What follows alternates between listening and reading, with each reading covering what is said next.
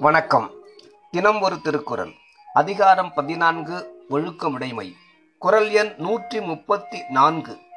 மரப்பினும் ஒத்து கொழலாகும் பார்ப்பான் பிறப்பொழுக்கம் குன்ற கெடும் பொருள் நூலறிவால் பெருமை பெற்ற பார்ப்பான் ஒருவன் தான் கற்ற நூற்பொருளை மறப்பினும் பின்னும் கற்று பெருமை பெறலாம். ஆனால் அவன் மனிதனாக பிறந்த தனக்குரிய ஒழுக்கத்தை விடுவானாயின் ஒரு காலும் பெருமை எடையான் இழிந்தவனே யாவான். விளக்கம் எத்தனை நூல் கற்கிறானோ அவ்வளவு அறிஞர் என்ற பெருமை பெறுகிறான்.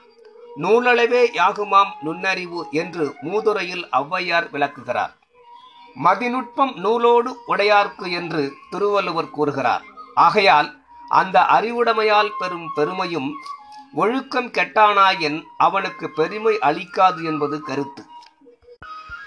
மணக்குடவர் தனது சிறப்புரையில் இது ஒழுக்கம் கல்வியிலும் வலிதானது கூறிற்று என்கிறார்.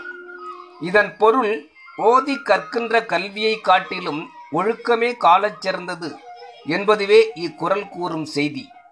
ஓதியதை யாரும் மறக்கக்கூடாது மறந்தால் அதுவும் ஓர் ஒழுக்க குறைவாம் என்பதையும் இக்குரல் உணர்த்துவதாக உள்ளது என அறிஞர் பெருமக்கள் உரை கூறுகின்றனர். நன்றி நாளை சிந்திப்போம்.